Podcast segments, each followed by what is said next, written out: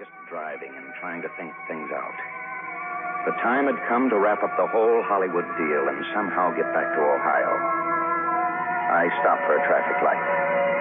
Behind me in the mirror, I saw a very familiar car. Two gentlemen from the Friendly Finance Company. I jumped the light and stepped on the gas. I was on Sunset Boulevard now, heading toward the beach. Suddenly, a tire blew out. There wasn't time to think twice. I turned off the road into a private driveway.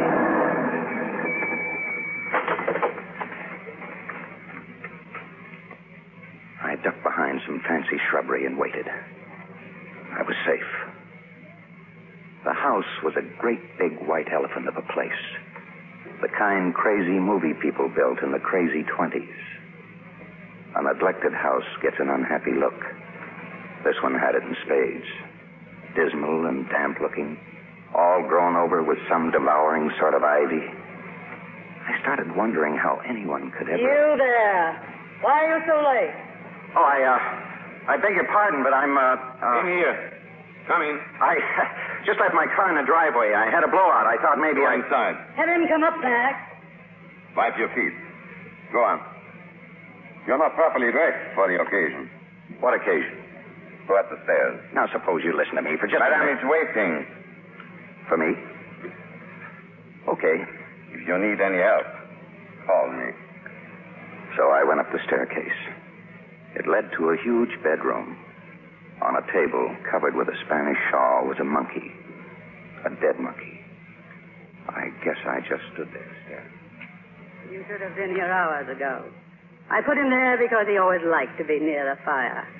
Well, I've made up my mind that he'll be buried in a garden. Uh, any city laws against that? Uh, I wouldn't know. I don't care anyway. I want the coffin to be white. I want it specially lined with satin. White. Or maybe deep pink. Now, I warn you, don't quote me a fancy price just because I'm rich. Look, you've got the wrong man, lady. I, I had some trouble with my car. I thought this place was empty. It is not. Get out. I'm sorry. I'm sorry. Hey, excuse me. But I haven't I seen you before? Get out. You're Norma Desmond. You used to be in silent pictures. You used to be big. I am big. It's the pictures that got small.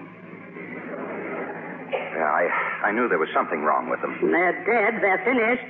There was a time when they had the eyes of the whole wide world, but that wasn't good enough for them. Oh, no. They had to have the ears of the world, too. So they opened their big mouths, and out came talk. Talk. Yeah, well, that's where the popcorn business comes in. You buy yourself a bag and plug up your ear. Look at them in those front offices, the masterminds. They took the idols and smashed them, the Fairbankses, the Gilberts, the Valentinos. And who have you got now? Some nobody. Well, don't blame me. I'm not a producer, just a writer. You are writing words, words, more words. Well, you've made a rope of words and strangled this business. You wake up the monkey. Get out, Max! Okay, okay, I'm going. Just a minute, you. A writer, you said. Well? Are you or aren't you? Oh, sure, sure. The last story I sold was about Okies and the Dust Bowl, but you'd never know because when it reached the screen, the whole thing played on a torpedo boat. I uh, happen to have written a script myself. It's the story of Salome. I, I think I'll have DeMille direct it. And you'll play Salome? Who else? Only asking. I, uh, I didn't know you were planning a comeback. I hate that word.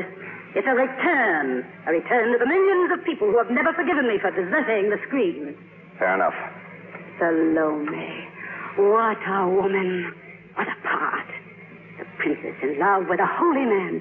He rejects her, so she demands his head on a golden tray, kissing his cold, dead lips. They'll love it in Pomona. They love it every place. Read it. Read my manuscript. Read the scene just before she has him killed. Now, look, never let another writer read your material, Miss Desmond. He may steal it. I'm not afraid. Max! Yes, madame? The young man is staying for a while. Uh, get some champagne. So I started to read. Sometimes it's interesting just to see how bad bad writing can be. This promised to go the limit. She sat in front of me, coiled up like a watch spring, defying me not to like what I read, or maybe begging me in her own proud way to like it.